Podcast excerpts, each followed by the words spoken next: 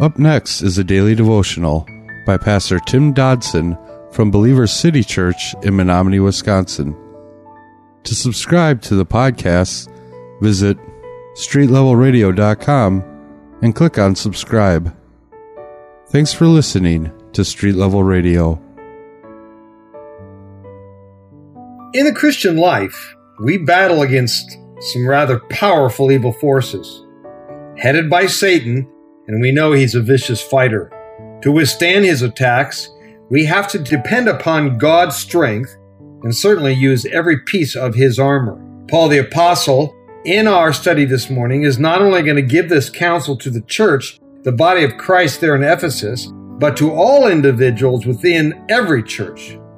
Because the whole body needs to be armed. As we do battle against the evil rulers of the unseen world, we fight in the strength of the church, and whose power must come from the Holy Spirit. We're picking it up in Ephesians chapter 6 today, verse 10.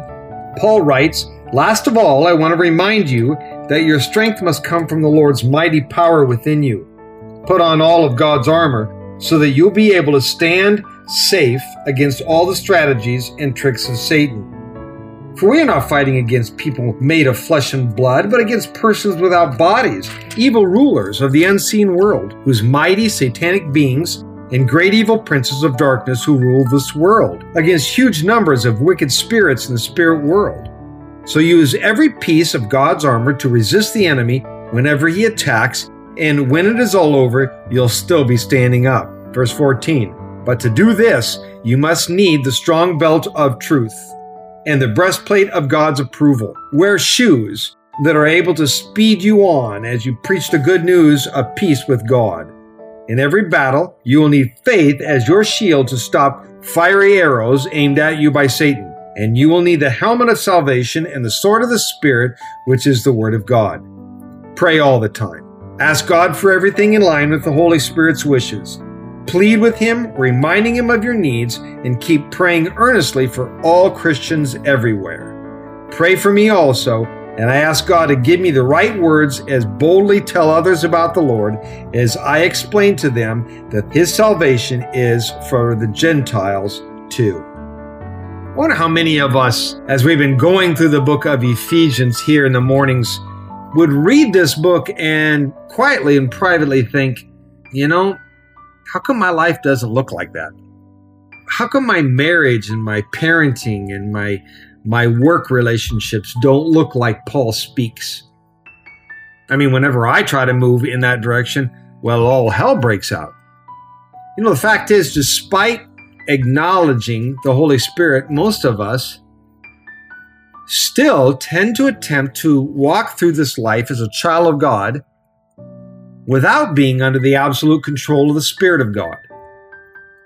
The vast majority of people who profess to be Christians today, if truth be told, mean by the fact that they're Christians that they have at some point made a decision to believe in Christ as the Son of God and that He's the holder of the keys to eternal life. But surrendering their lives to His control, well, that's a whole other matter. Those that fail to allow their Savior to be their Lord will fail to ever know His blessings and will essentially relegate themselves to a life of struggle and failures and dissatisfaction. Notice the parallel between Ephesians 6:11, put on the whole armor of God, and Romans 13:14, but put on the Lord Jesus Christ. Paul, carefully establishing our place in Jesus Christ, as well as the basics of the Christian walk, says, put on the whole armor of God. This is now his last section as he's approaching the end of this book, dealing with what it looks like to walk in the Lord Jesus Christ. How we actually go about, rather, doing all that he has been speaking of in this letter how we accomplish these things that he has been teaching. Now, in the mind of Paul, Christian life is and was a war, one that a person had better suit up for. Ruth Paxson wrote, God has no place for a spiritual pacifist. Every Christian is conscripted for both defensive and aggressive warfare. He calls every saint to arms, not into a religious playground or sports field, but into grim, terrible, bloody conflict we are all called. That was a daily devotional by Pastor Tim Dodson from Believers City Church in Menomonie, Wisconsin. For more information on Pastor Tim Dodson or Believers City Church, visit believerstogether.com.